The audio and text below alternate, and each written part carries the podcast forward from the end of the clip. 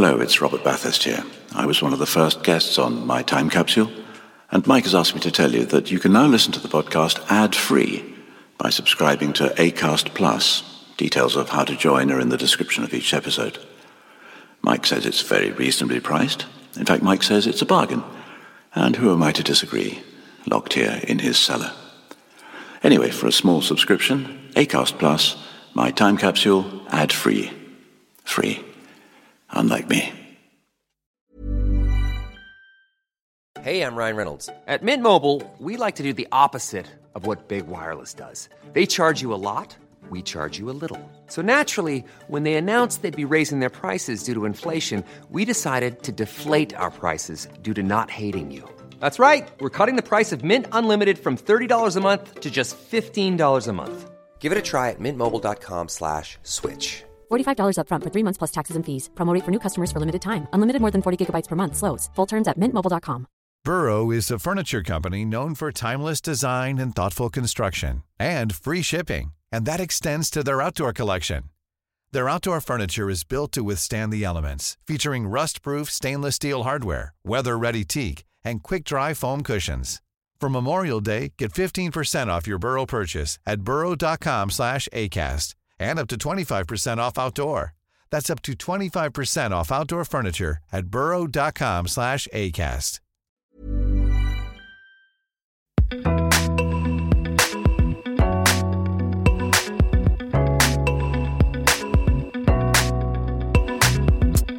Hello, and welcome to My Time Capsule.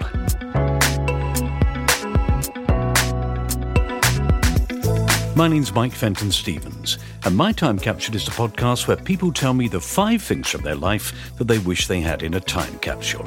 Well, that's generally what happens. They tell me four things that they cherish and would like to see again, or in some cases would be of benefit to mankind. And they also tell me one thing that they wish they could bury and forget, something that mankind could do without.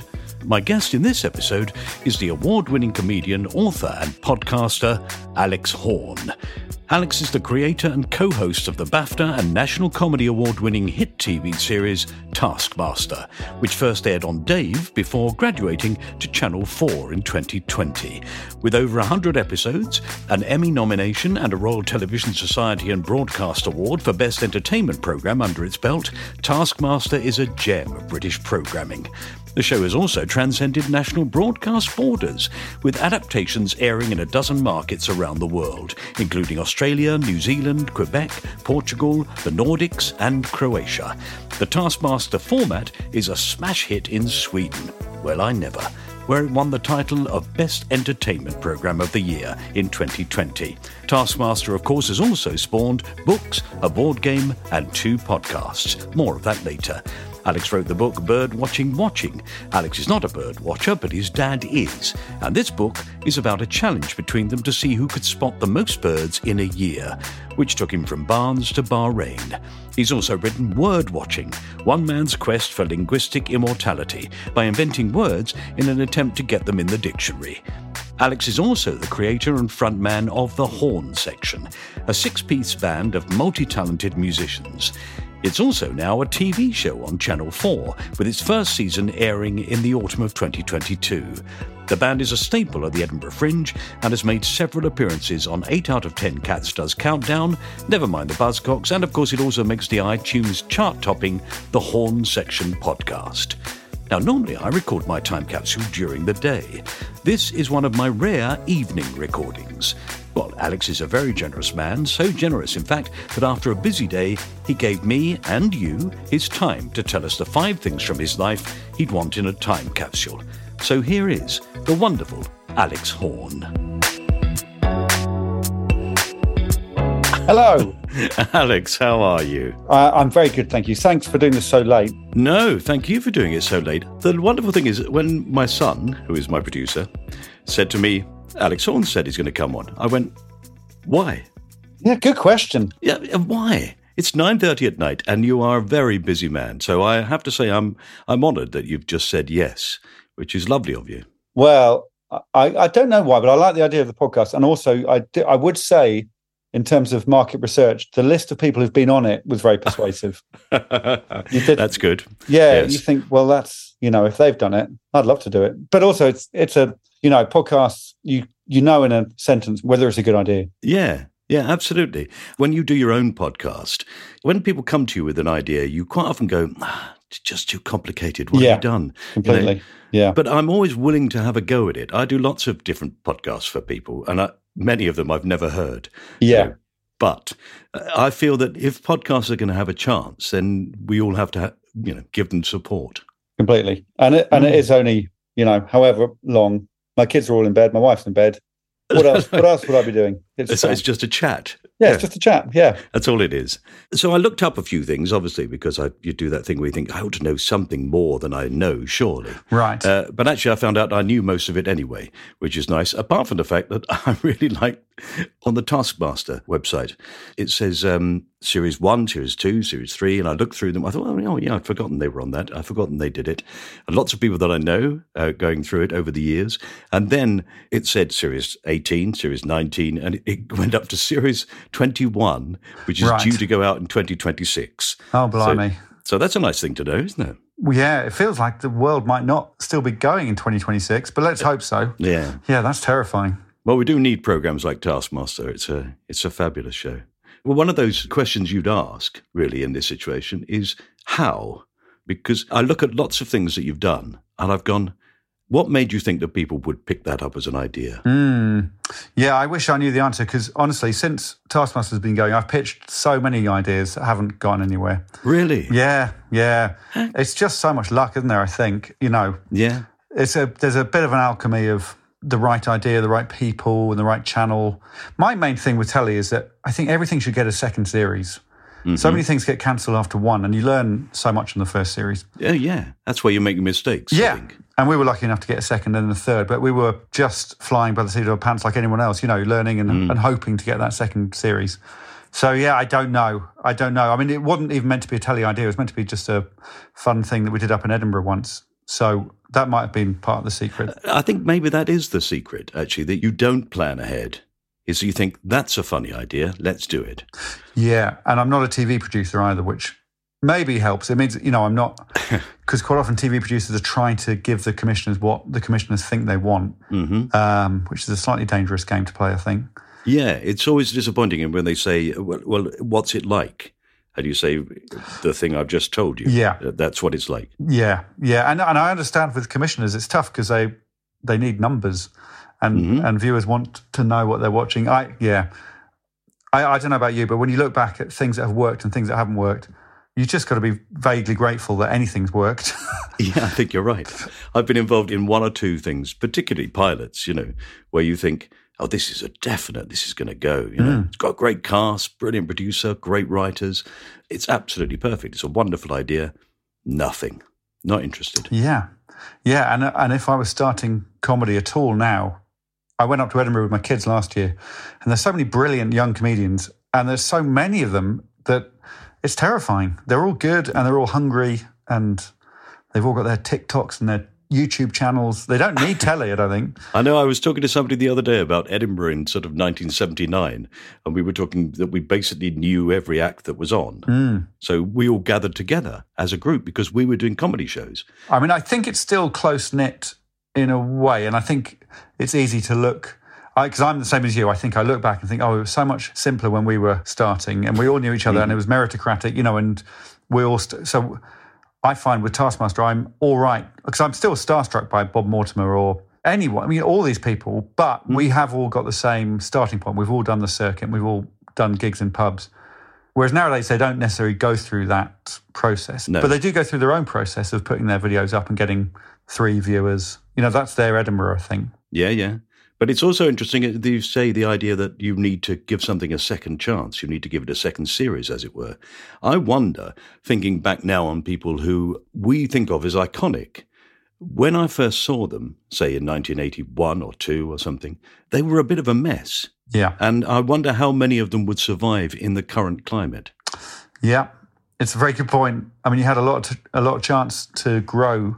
I was reading, yeah, an article, an interview with Billy Connolly this hmm. weekend, and I mean, I'm sure someone like him would the funniest people will always find their way through. Yeah. But yeah, I don't know. I don't know. Who knows? I, I, I imagine it's the same process now. I think I think it still is. Unlike some things, maybe like music, it is still meritocratic that the funniest people will break through. I hope. Yeah, and in fact, there's more opportunity now, I think, for people to find the thing that they they like. So it can be a very small thing, Yeah. and then lots of people will come from all over the place and join in. True, true. Yeah, I guess the only problem is that you might get a big viral hit before you're ready for that sort of fame. Yeah, you do see that, don't you? You see people who've got enormous numbers of followers on Instagram because they had a few things that everybody watched, hmm. and then they're they're trying desperately to sort of repeat it.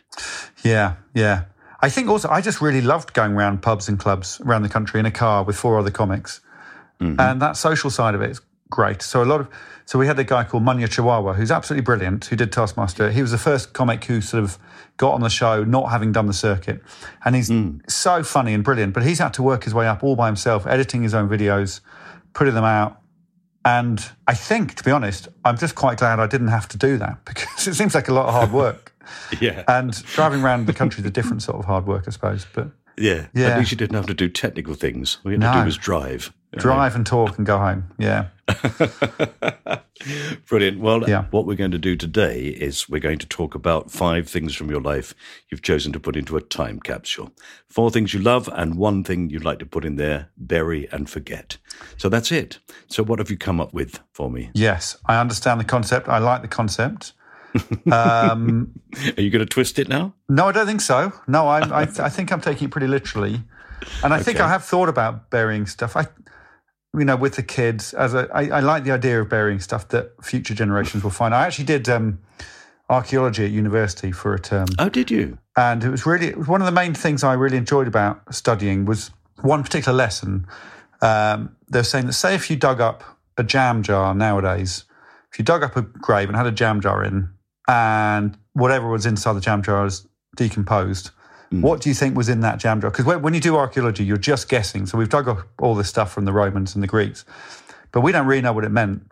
So that jam jar might have had jam in, or it might have had something. It might have had an, an ear, or it might have, you know, we we don't know why you've buried what you've buried. So I love the idea of burying five things and future generations of lecturers and students having to guess what, what that means about our society. Sit there and puzzle over it. Yeah. So the first thing they're going to find in my capsule in the year 2500 or whatever it is, is um, a snail shell, which belongs to our first family pet. Where, since I've had kids, um, we had a giant African land snail Oh, right. called Santa, who um, who I didn't love.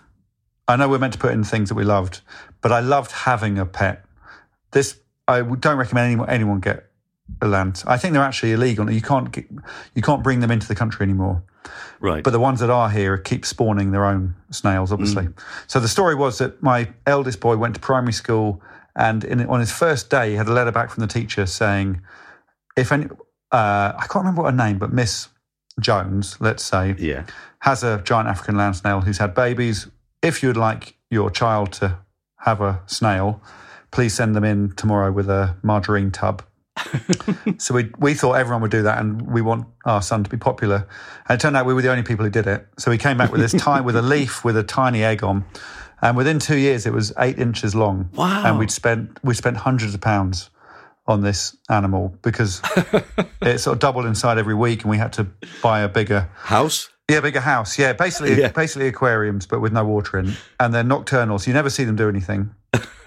he got through a cucumber every two weeks, and he kept the kids awake because they they munch so loudly. So we had three kids under five, and um, well, three kids under three actually. Oh, I feel for you. Yeah, it was terrible. for- yeah, three kids and then a snail. But you know, anything to keep, teach the kids how to look after things, I suppose. yeah. But then he died, uh, Santa, and the reason I want to bury the um, the shell is because we all gathered around the garden, the bottom of the garden where I buried him, where I tried to bury Santa, and I shoved the spade into the ground, and I managed to hit an underground wasp's nest, which I didn't know was a thing, and all the wasps flew out, and the kids were crying already, and then they were screaming. So I buried him alone eventually. And then the following morning, got up, and on the doorstep at the back door was the shell, which a fox had dug up or a badger had dug up and eaten the contents and deposited back on our doorstep. Oh, so, no. so I've tried to bury him once, and now I want you to bury it the second time. Just the shell. Just the shell. Uh, yes, the rest of it was, uh, well, you say eaten, sucked out. I, think I don't know how they, it was. It was completely empty, and it was pretty grim as well. That's a really horrible thought, isn't it? It was a horrible thought. Yeah. But I quite like that it's you know instant reincarnation. You know that I think I when I die, I I want to be buried rather than burnt. I like the idea of things eating me. I think. Inst- Yeah. yeah, Well, going back into nature. yeah. I think so. Again. Yeah, I, I want worms to nibble away on me. Yeah. I wouldn't mind a fox digging me up and dragging me out. Did you have an idea then you might go into archaeology, or was it just something you were interested in? No, well, I did. It was classics. So you do. It was Latin and Greek. So you do language, archaeology, history, and uh, well, literature. I suppose were the four segments. But you focus on one. Is that four years? Classics. No, it was, it was three years, at, and I feel so sort of stereotypical saying this, but yeah, three years at Cambridge. hmm But I really liked it for the language mainly, and archaeology. I couldn't really do the history, and there's philosophy as well. I couldn't cope with that, but I really enjoyed the archaeology because I liked the thinking about it. And we had a, one really good teacher who just taught us to think about the stuff you look at in a museum, and not just necessarily accept what you're told. So no, I don't think I'd ever thought I would be an archaeologist, but I, it was just. I mean, that if you're studying classics, it's unlikely you're doing it to learn a trade. It's Yes. just to it's just to get your brain whirring. I think. It's so you can do crosswords. Yeah, I, I did a lot of crosswords, but I think that's all right, isn't it? I think it's fine to do a degree that just interests you. I think it's important, actually. I think the whole idea, the Rishi Sunak world, where you have to do something because it shows a result at the end that you can monetize, is absurd. Yeah, useful for some people to do that certainly, but Yeah. yeah, I think really important that some people don't. Uh, yeah, I completely agree. Because also while you're there, you know, I, I did do practical stuff while I was there. I wrote for the newspaper and played sport and did started doing comedy. So yeah, your degree isn't necessarily why you're at university. No, no, I completely agree. Um, why did you call the snail Santa? I didn't. Um, the five-year-old called it Santa. It looked like he was shuffling, like a very old Father Christmas with a sack on his back. Oh, very good. I think yeah. that was the image that was in his brain anyway. So he was instead of carrying his home, he was carrying his sack of stuff. That's nice. Uh, yeah, so Santa the snail. Yeah, I don't think he had a great life, but we looked after him as best we could. well, you know, a new aquarium every now and again, and you know, Yeah. munching away all night. Yeah, we did put him out in the garden sometimes. We tried to sort of entertain the kids, so we put him out on the lawn, and he moved pretty quick. He moved about five miles, five meters an hour, probably. Right? Yeah. We've got a lot of red kites where we live. We live in Buckinghamshire, and there's a lot of red kites, and we had to keep on. Someone had to guard him in case they swooped down and took him off. So he, he didn't get eaten by them. No. So he died of natural causes. Ah, well, bless him. Bless him. Yeah, Good old Santa. bless Santa. Yeah.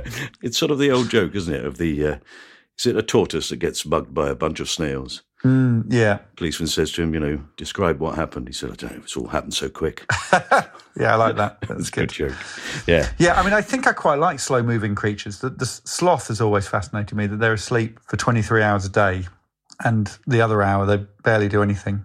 and I, I think they're onto something there. I think taking things slower is good. Well, certainly people who spend their life frantically running around trying to find something to do and fill their hours and everything, you do wonder if when they get to the end of it all, which, you know, I'm closer to than you, I would imagine. But I can see that thing of looking back at all those things and thinking, "Ah, should have stayed at that lunch table a bit longer. Yeah, yeah. My wife, I, we have a lot of conversations and me telling her just to sit down sometimes. Because being the mum of three boys, there's a lot of not sitting down. And she's getting better at sitting down and reading a book. And it's so rare nowadays, I think, for people to sit down and read a book. You know, when you're on the tube, so few people are just reading a book. Yeah. Yeah, we're trying to f- carve that time out more and mm. more Rather than the phone. rather than the phone. Mm. Yeah. You know, they're good for things like podcasts. So we can't get rid of them completely. No. But yes, we're we're in yeah constant battle with the phone. I was going to put the phone in because I know one of these items have to has to be my least favorite item, the thing I hate, mm-hmm. and I was going to bury my phone.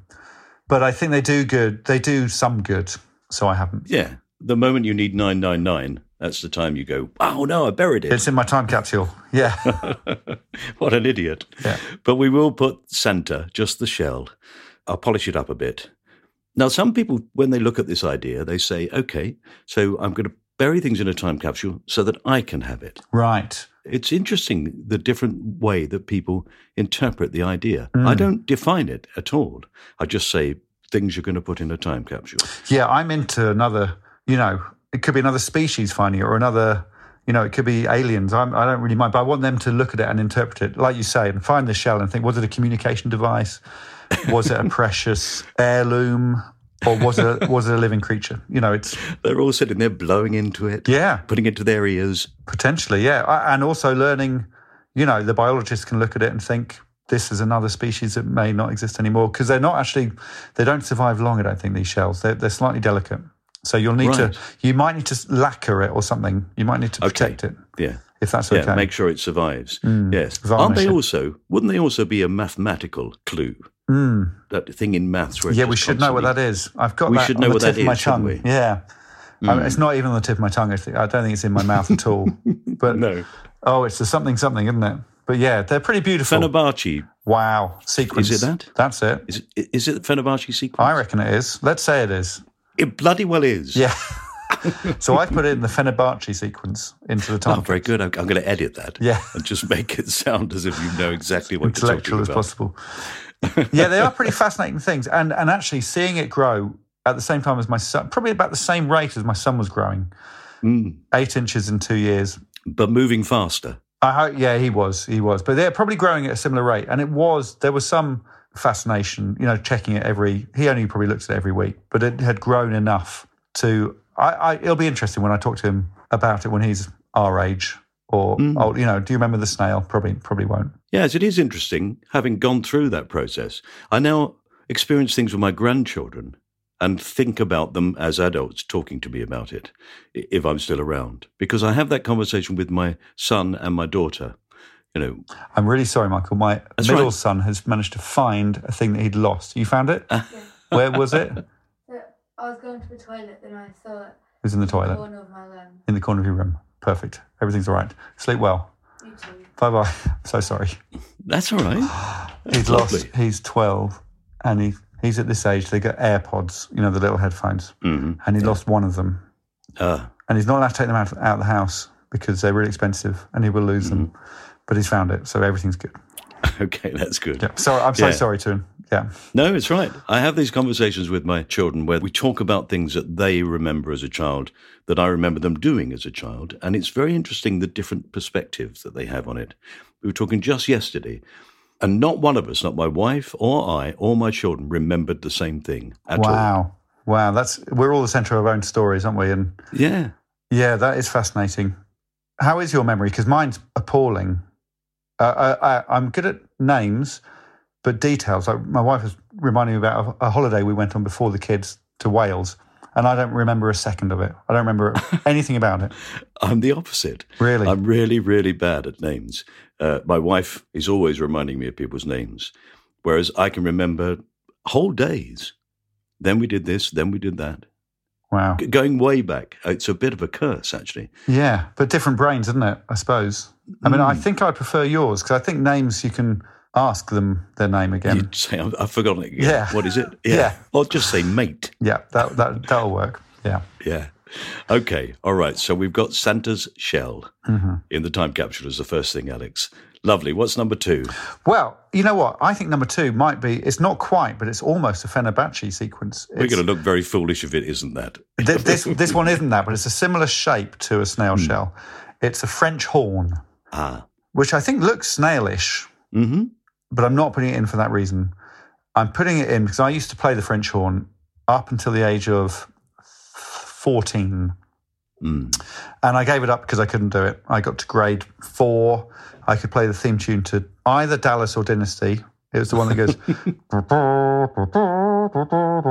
Is that? I'm not sure which. one. I think that's Dallas, isn't it? I think. I think it is, yeah. Uh, but I struggled and I couldn't do it. And my friends, two of my good friends, who I'm still in a band with, my best friends really from primary school, we went to Chichester Youth Orchestra together. I only went once and wasn't allowed back. And they became they became musicians and I didn't. So, but I love the shape of the thing. I love the, what it symbolizes, and I think I'd like to bury it so that the instrument is preserved and other people can play it in the future. Yeah, I really treasure the memory of trying to play it, and I like preserving the idea that maybe I will dig it up myself and learn again. If, if this was Desert Island Discs, it would be my luxury, probably. Oh, right. They are famously difficult to play, yeah, aren't they? stupid choice as a child. The trumpet would have been the one because I love, I love. Hmm. I, I'm glad I chose a brass instrument, but the trumpet is more transportable. You can play it in rock bands and ska bands and reggae bands and pop bands. No one has a French horn, No. and it's far too hard. Now, you can take a trumpet to a football match, can't you? Yeah. And get people going. Whereas I can imagine with one hand Yeah. stuffed down the horn. Yeah, Do you actually use the hand in the horn? Is that is that just muting, or, is, or do you use it to make the note? it's mainly to hold it. It's literally where your hand goes. They never thought of putting a handle on it. You'd think, wouldn't you?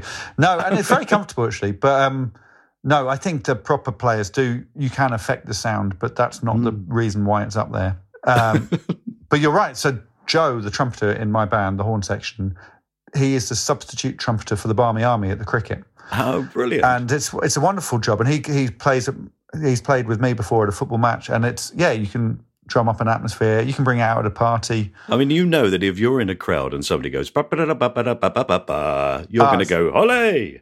Yeah, it's brilliant. It's yeah, completely. I think that's what I wanted, but I didn't know I wanted that, and so I chose a French horn because my surname was Horne, and I thought that was funny, and it, it turned out not to be funny or practical. No, you just wanted to say horn's horn. Yeah, pretty much. and my nickname at school was Horny. The teachers called me Horny, and I didn't realise till much later that that was inappropriate. But um, it is a good. I think it's a solid surname. I, I do enjoy the surname, but the French horn itself, yeah, it's. I do love it, but it's something of a curse as well. So you think you might take it up again then? So when we started the band, uh, we did a show up in Edinburgh, and the show ended with me. My French horn actually, um, you could unscrew the bell, and it came into two parts and fit it into a briefcase shape. So the last five minutes of the show was me screwing the bell back on and then playing the very last note of the. I did a little scale, a scale of C, and hit a top C to end it. And I really enjoyed just relearning the embouchure and just the process of playing the instrument. So yeah, you never know when I'm retired. Do you find it frustrating then to be in that band full of those amazing musicians who can play almost anything and you sort of go, well, you're known as the non musician of it? Yeah, well, they they find it frustrating that quite often I'm not known as that. People assume that actually I can play, um, and I really can't. So I do find it frustrating, but I, I've sort of I'm at, I'm at peace with it now. I think I just could never do what they do. I th- I, I think, you know, I think we all. Well, I don't know what you, your opinion is, but I think you are born with some talents Yes. and some things you can't learn. And I think I could never do what they do.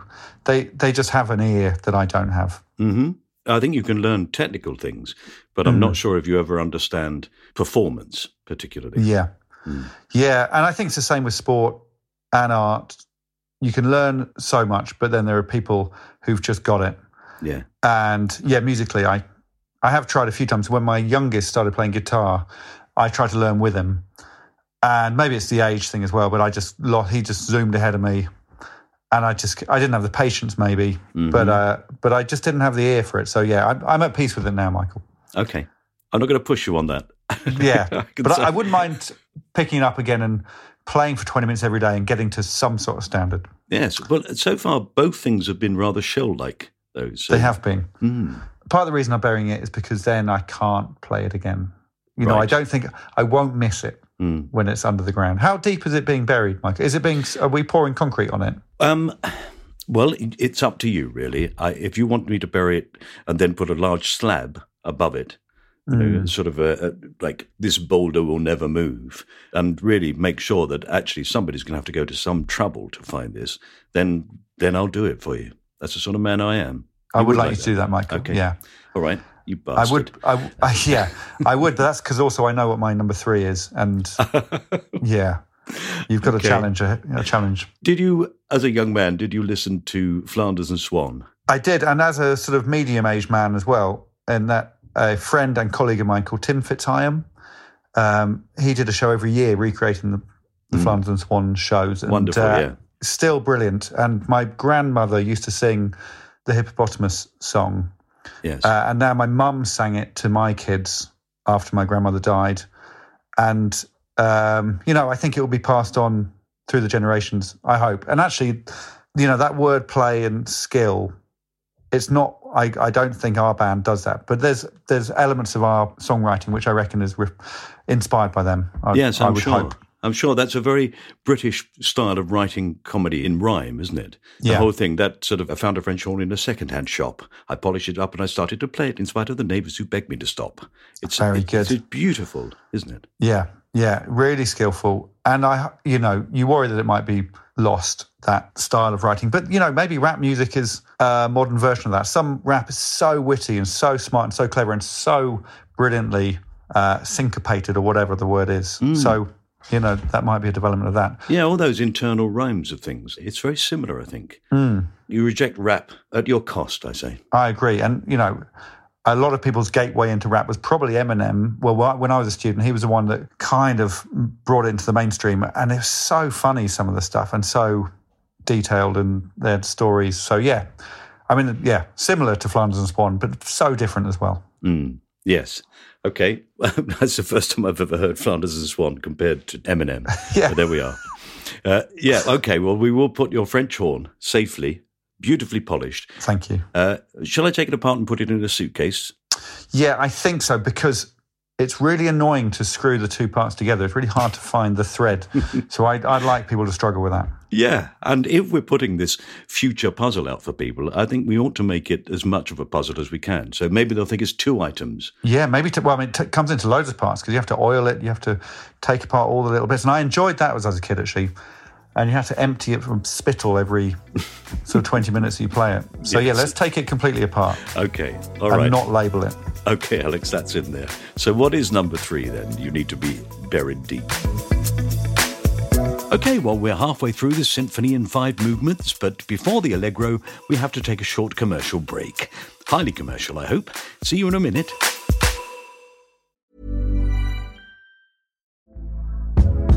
Hey there, it's Michelle Norris. I'm host of a podcast called Your Mama's Kitchen. When I travel, I'm usually looking for a way to find a taste of home when I'm not at home. And one of the things I love to do when I am at home is entertain. And Airbnb allows me to do that. When I was in California recently, I rented a house that had a great kitchen. And when we were sitting around the table, we we're all thinking, we're in someone else's house. Someone could be in all of our homes as well. If you have a home, but you're not always at home, you have an Airbnb. Your home might be worth more than you think. Find out how much at airbnb.com/slash host.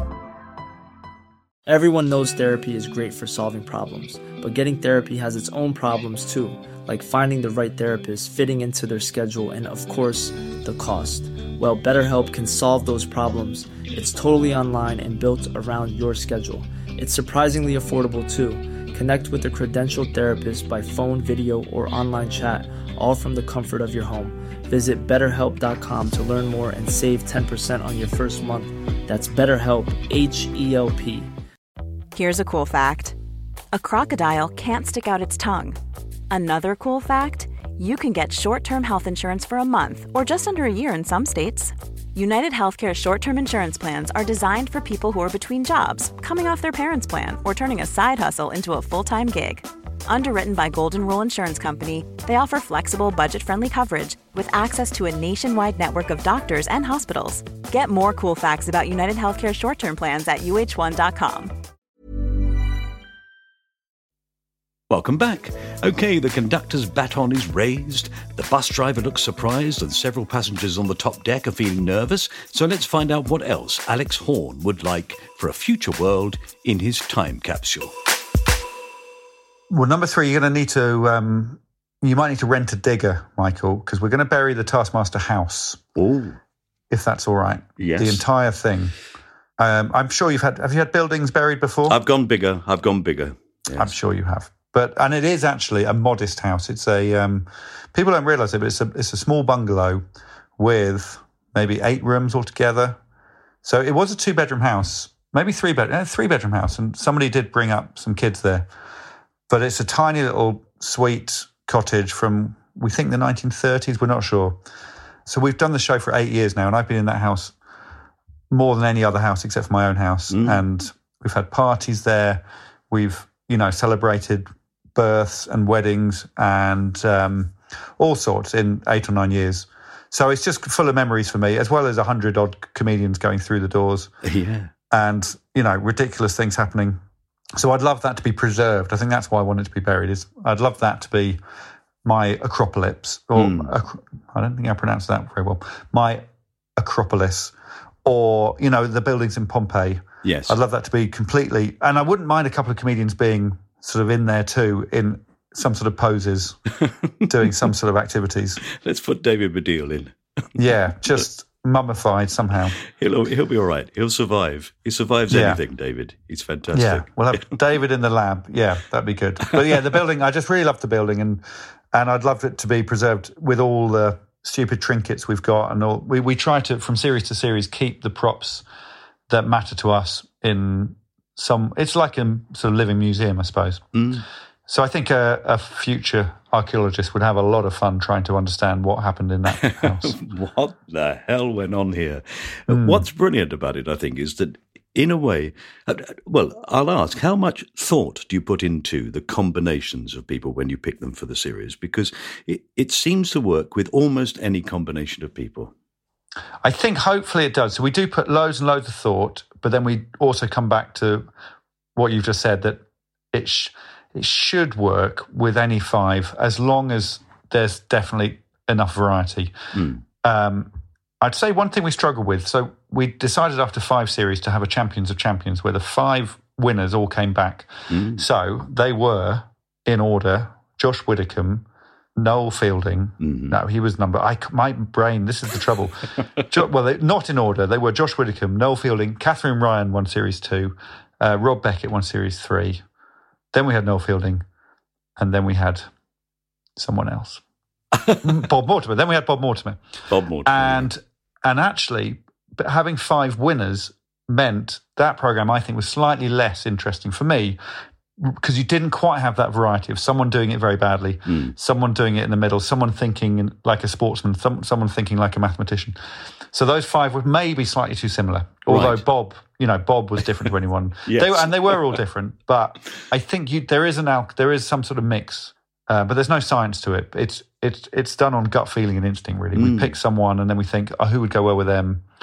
Who's different to them? And we always try to pick one big name, two middling names, and two people you've never heard of. well, I'm available. Yeah. you would fit right in, Michael. But yeah, so there is a lot of thought, but it's a lot of luck. And every series, I am terrified that this will be the one that doesn't work.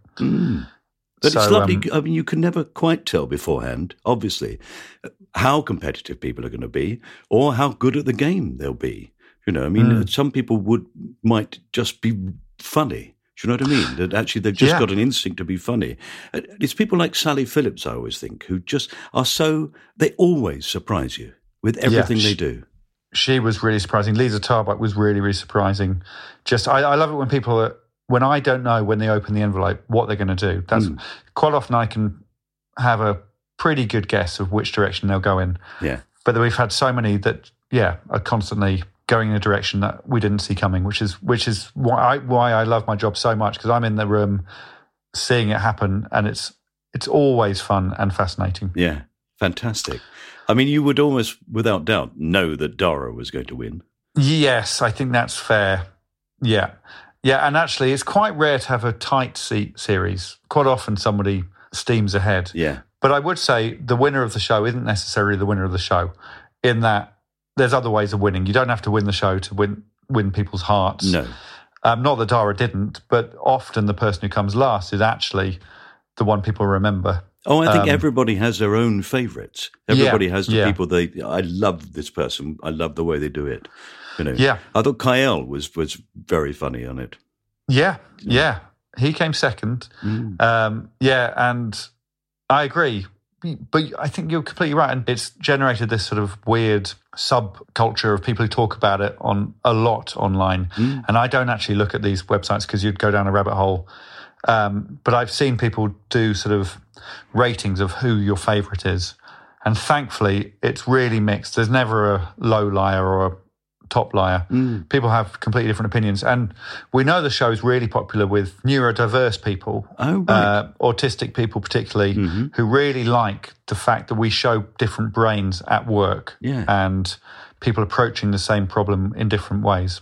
Have you thought of So- having Joe Wells on? Who is, Yes. Yes. Yeah, Joe would be great. He would be, I uh, think, yeah. Yeah. So Fern Brady was perhaps the most well-known neurodiverse person we had on it. Her Mm. book, she wrote, her book came out soon after she came on the show, and actually I didn't know she was autistic, um, but it was fascinating. She approached each task in a different way to everyone else. Yeah, completely. And- I've got two autistic grandchildren, and they, they don't do things the way other people do them. And sometimes the way they do it is so clearly much better. You go, oh, Yeah, much better. Why have we never thought of that? Yeah, and I think I mean I can't speak for people why they like the show, but it is really nice seeing it appeal to all sorts of brains, I suppose. And actually, I go to primary schools now and do lessons with it, or do a whole day of tasks with thirty kids, and it's so interesting. often, I don't want to stereotype, but often the girls will stop and think, and the boys will rush in. hmm But equally, amongst those boys, there'll be one who does it in a completely different way and sits by himself and does it. And yeah, it's really fun to not always reward the fastest runner. What a or the- fantastic idea! You, uh, you are doing uh, Taskmaster, a junior Taskmaster, aren't you? we are, yes. It's called Junior Taskmaster, not Taskmaster Junior. We toyed, we didn't know which was the best combination, but yeah, that's coming out next year, and it's nine to eleven year olds, so it's quite a small uh, window of age. And again, we took a lot of advice about what's the right age, partly for what is the right age to put kids on telly hmm and expose them to that. And it was decided that the last two years of primary school is kind of before they are developing, you know, before they're in that secondary school, slightly scarier world. Yeah, yeah. And they've still got an innocence, I think, but they are independent enough to come up with their own ideas. Yeah. So I, I don't know if it's right or wrong, but I, I think it's a good age. Having seen the kids do it, Yeah, I think it'll work because actually it's going to secondary school, it's going to the big school that makes you quite often shut things down, doesn't it? It's a shame it does that, but it does do that. It makes kids become more protective of themselves. So, in fact, Yeah. just before then, they go, Well, I've got an idea and I'm going to do it. I like these ideas. I, why shouldn't I do it? Yeah. I mean, there's always a danger of having too precocious a kid or whatever. And we've had to really cast it with a lot of thought. We've got someone called Mel who's in charge of the casting who's been absolutely amazing. Lots of auditions, lots of chat, lots of psychological tests to make sure they're up to it. hmm And a lot of, you know, there's a lot of responsibility on our shoulders to make sure, because we want the Taskmaster to be tough on them, because that's the show. You know, if they've done badly, we want to be able to tell them they've done badly and not, not to upset them. So it'll be fascinating. I mean, I think we, so I'm doing a, sh- I do quite a lot of stuff in schools, and I'm doing one at the end of next week at a grammar school with 15 year old kids. Mm. And they've been, I've set them tasks over the last couple of months, and actually they've come up with brilliant stuff. So we're potentially missing out on those sorts of kids. Mm. But anyway, maybe we'll do different ages as if Yeah, it you've got carries on. time. You've got time. I mean, uh, I think it's well. You've sort of demonstrated by talking about it the fact that the care that's taken over it. I- think there are.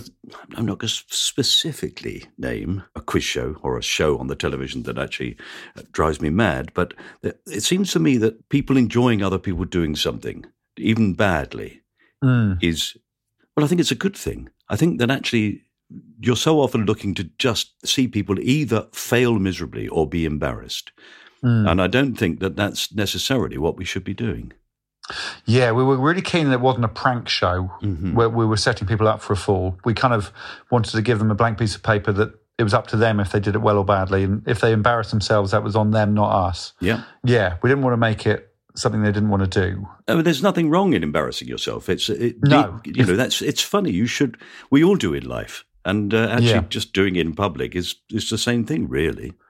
Yeah, but uh, I think you're right. We just wanted people to do things as well, you know, get off their chair and do things. I mean, it was definitely inspired by uh, Whose Lines It Anyway, which I used to love, hmm uh, The Krypton Factor, The Crystal Maze, shows where you uh, Challenge Annika maybe, shows where you start with a premise and then you see it unfold. Yes. And sometimes people do well and sometimes people do badly. But um, yeah, not being too snarky, hopefully. I mean, you know, Greg and I are quite mean in it, but we also hopefully celebrate when people do well. Mm. I don't know. Yeah. No, no, but the meanness is without doubt humorous. Yeah. yeah. I think people realize pretty Hmm. quick that, yeah, it's tongue in cheek. Well, like you said early on, that it must be thrilling, I think, to be in the room with some of these people. You've got a group of people in front of you. You go, oh, I can't believe that uh, we had this idea, we talked about it, and now we're doing it with all these people. It's fantastic. Completely. And that happened, that dawned on me early on in the ser- first series when I was on. I, I ended up on a train with Frank Skinner and a boulder and no camera crew because we because we do it for real, so we don't set anything up. And the task was get this boulder as far away from here as possible in one hour. and Frank managed to get it on a train, and I got on the train with him, but we weren't allowed to film on the train, so it's just me and Frank Skinner and a boulder. and I was a big fan of. Still am a big fan of his. Yeah. And it was just so weird that yeah, this stupid idea of mine has ended up with me getting this train with Frank and a boulder. So that that that journey home that night, I was thinking this is the best thing ever. I was so happy. Fantastic. Well, let's put the house or the bungalow then Mhm. into the time capsule. Okay. I'll work hard. I'll bury it safely and make sure nobody. I- I'm not going to get any squatters. Don't you worry. Great. Thank you. We might bury it upside down. Oh, right. Just to add to the, so The it's the sort of thing we'd sort of thing we'd do in the show. Ah, It's very good. upside down, Mm. just to annoy, And yeah, certainly make to be- sure the doors are locked. Yeah. Great. Okay. so we've got two more things, Alex. One you want to keep, and the other one you want to get rid of. Okay. Which one do you want first, Michael? I don't mind. You you choose. If you feel that the one you want to get rid of is going to make us weep, No, you know what, Michael? I'll do that one first Okay. because I'd like to end on a happier note. Hmm. But uh, I, I've had a very lucky life, and I think to be a comedian, you need a lot of things to go your way. And actually, I've relied on a lot of parental support um, because it didn't. You don't earn any money. I didn't earn any money till I was, you know, till after I got married, after we had our first kid, Mhm. and I relied on my wife being the breadwinner, and you know, my parents to have faith that this would eventually come good. So I haven't got, and I've been very lucky that my family are healthy, et cetera, et cetera. So I haven't really got a tragedy to put in. so what I'm putting in is my brace when I was a kid. I had a mouth brace. I don't know what, a dental, uh, you know, you have train tracks in your teeth. yeah, yeah. I had that for many, many years. And before that, I had a removable one. And I hated it so much, this contraption in my mouth. And actually, I tried to play the French horn with it, and it used to make my gums bleed. Of course. And it made me feel ugly. Not that I had particular body issues, but I hated my, the look of my mouth.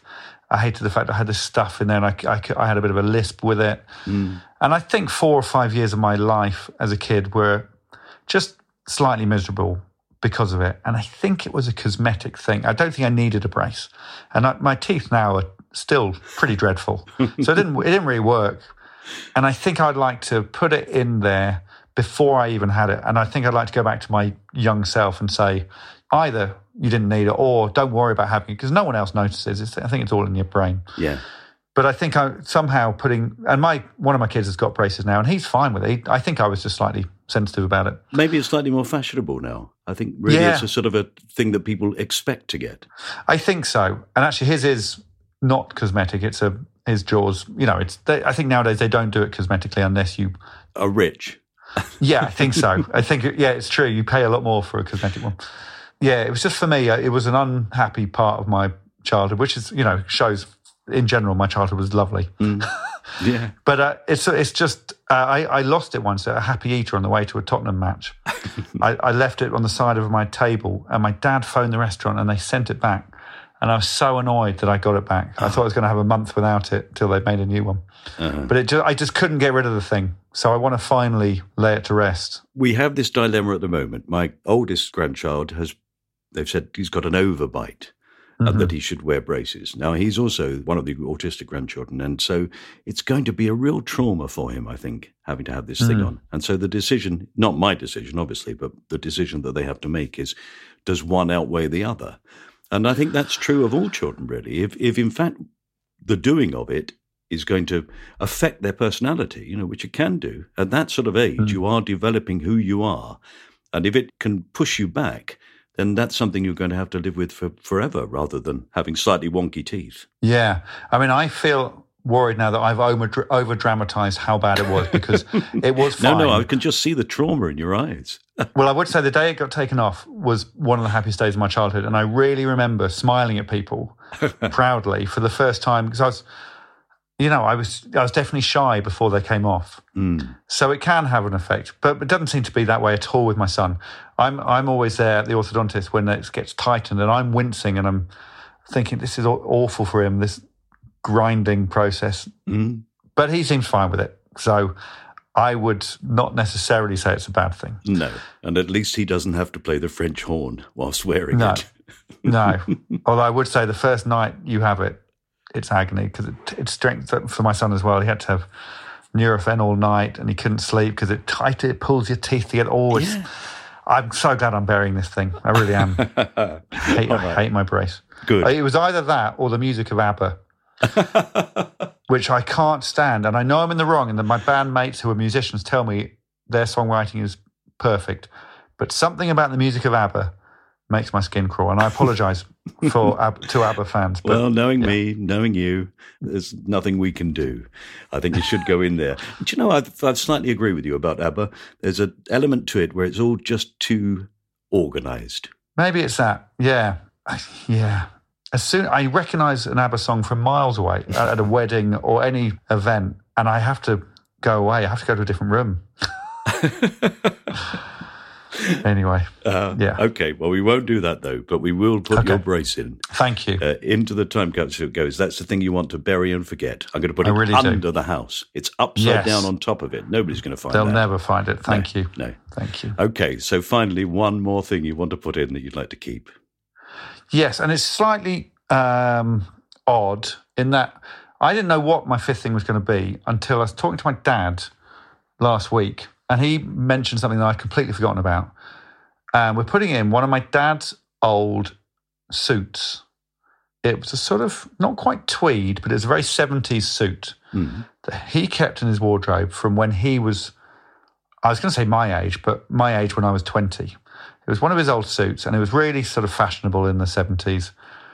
And it was my parents' 50th wedding anniversary two weeks ago. So we all got together, and there was my parents put these this album on the table. Well, there's 15 of us all together. So me and my two brothers, and all of our partners, and all of our kids, and my parents. So it was a lovely occasion, Yeah. and we had a big dinner, and we looked at these photos of my parents. And my kids had never seen my parents when they were young. So my dad had quite long hair. Mm-hmm. Uh, my mum looked amazing. You know, she was 24 when they got married. And my, you know, to my kids, they're always granny and grandpa. And they, they were blown away by these pictures. And, uh, and I'd kind of forgotten as well that they were these young people. Mm-hmm. And I'm sure they are still young people in their heads, you know, like I keep thinking I'm 20. so, so this suit represents their youth, I suppose. But also, then I wore that suit at a lot of fancy dress parties when I was 19, 20, because it was so cool. And then my comedy partner and best friend, Tim Key, wore that suit for our first Edinburgh show. So we did a double act together, and he wore that suit because again, it was just this sort of ill-fitting but cool suit. So it's this must have been thirty years after my dad wore it, and he wore it with a suit. We both wore the same shirt with a horse on. Anyway, the shirt's not important, but the suit's important, and I want to put it in the time capsule partly because I don't know where it is, and I, I know we haven't thrown it away, but none none of us know where it is. But I can put the concept of it in this time capsule Mm. to preserve it. Um, because I'm quite vaguely sad that I don't know where it is. Because I'd love my kids to wear it in the future, and I keep a lot of my clothes because I want them to wear it. You know, them at fancy dress parties one day. Yeah. Because I'm sure my, you know, I thought my dad's suit was absurd, but now I think it's so cool. Is it the Travolta era? Is it wide lapel? It's slightly wide. It's not even that mm. extreme. It's mm. just slightly flared and mm-hmm. slightly wide lapels and tight round the thighs. That's better, you know. If you go to the extreme, then they do become absurd. Yeah. But I think that that just that slight flare and a little wider in the lapel, they are really cool. Yeah, and I don't think it was expensive, but it was obviously well made because it's lasted so long. And, and you know, Tim would get very sweaty wearing it in our shows, and hmm. I got sweaty wearing it at discos and things. So it's seen a lot. Yeah. And yeah, if I could have it, if my kids could wear it one day, great. But I don't think they can. So let's let the future generations find it and put it on and laugh and keep it alive. Yeah. So it's a sort of memory of my parents, but they're still alive. So it's not a sad memory; it's a happy memory. Yeah, absolutely. 50th wedding anniversary, did you say? Yes. Wow. Yes. Yeah, I got married. So it's my 20th coming up. It's my 19th coming up. And I think that feels like a long time, but 50 is a long time. You mm-hmm. know, lots of ups and downs, mainly ups. And yeah, it was a really great weekend, actually. There was no speeches or anything. It was just, I could see them looking out at their offspring and offspring's offspring, thinking, not quite we did it, but, you know, thank God it worked Yeah. because it's such you know it's toss- I don't know about you but my work before getting married it was definitely well I hope I hope this works because it's a huge leap off a cliff isn't it and I hope the parachute is going to open Yeah, I don't know. I don't quite remember th- thinking that way. But I was very young, so uh, I'm just coming to my 45th wedding anniversary, so Well, not that's- far behind your mum and dad. no But um, I, I sort of remember thinking, well, of course it'll work. did you Yeah. I must have been sure to have gone through with it but I definitely had a moment thinking oh dear I, I mean I hope it works Well, in a way, that's sort of a looking at yourself, I think. When you look at yourself, you think, why would this person stay with me for that long? Hmm. I still think that. yeah well I hope you're safe I think so. Yeah. Yeah. yeah Oh, that might be what they call stasis. it might be it might be how many grandchildren have you got Michael I've got four grandchildren. Brilliant. So it's all worked out perfectly. Two children, Yeah. they've doubled. My DNA is getting slowly spread throughout the world. yeah It's rather perfect. well if they keep doubling though you're going to Yeah. have thousands of Ah, it. I'm Great, gonna, great, I'm gonna great, be like King. Edward, yeah who apparently we're all related to. Ah, well, that's good. Yes, well, my suit, um, not it was my suit for a bit, but my, my dad's suit is going in, if that's okay. All right, I shall put it in there. Wrapped up, a bit of cotton. Make sure there are some mothballs. Yes. And maybe some of those things that you have in theatres that stop suits smelling. Yeah, wardrobe mistresses. Yeah, please, please make it not reek. No, absolutely not. No. I mean, if everything else in the time capsule is a mystery to the people who open it, then this won't be. They will take Hmm. it out and go, oh my God, look, it's the iconic 1970s suit. Yes, perfect. And I'm sort of hoping, actually, if one person discovers all this stuff, they can have a lot of fun with it. You know, they put the suit on, play the French horn, roam around the house. Up to them what they do with the shell. Well, it's a very good time capsule. Thank you very much for giving me your time, which must be fairly precious with three children and plenty of work to do. So, uh, yeah, it's lovely to meet you. No, you too. And thank you. It's been nice choosing and nice talking. I didn't really plan what I was going to say, so thank you for being a lovely listener, Michael. Pardon? I couldn't resist it.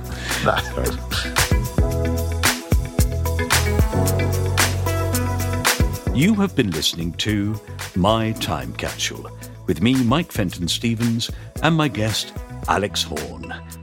I hope you enjoyed that episode. I did. Maybe it was the fact that we chatted in the evening, but I think it gave it an extra touch of relaxation. Don't you? Well, if you do, then please do rate or review the podcast and do subscribe on the podcast provider of your choice. Do follow me and my time capsule on Twitter slash X, Instagram, Facebook, and Threads, where we promise to welcome you with open arms, but not open pockets.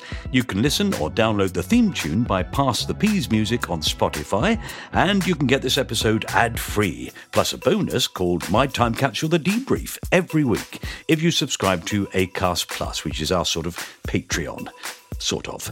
This was a cast off production made on behalf of ACAST, and it was produced by John Fenton Stevens. Right, I'll leave you with a taskmaster joke, obviously. My wife is a bit of a taskmaster. Yesterday, she said, I want you to dig a small hole in the back garden. I said, That's easy enough. She said, No, but it needs to be 30 foot deep and full of water at the bottom. I said, OK. She said, Then I want you to build a wall around the hole and hang a bucket above it. Well, she means well. Bye.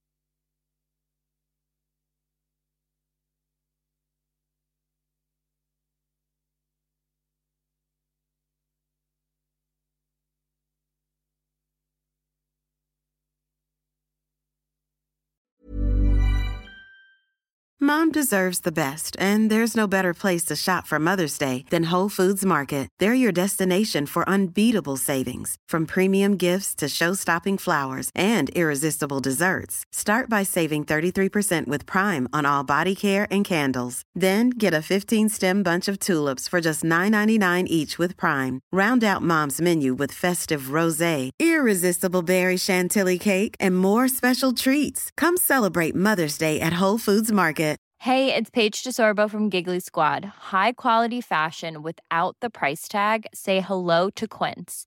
I'm snagging high-end essentials like cozy cashmere sweaters, sleek leather jackets, fine jewelry, and so much more. With Quince being 50 to 80% less than similar brands. And they partner with factories that prioritize safe, ethical, and responsible manufacturing. I love that. Luxury quality within reach. Go to quince.com slash style to get free shipping and 365 day returns on your next order. Quince.com slash style.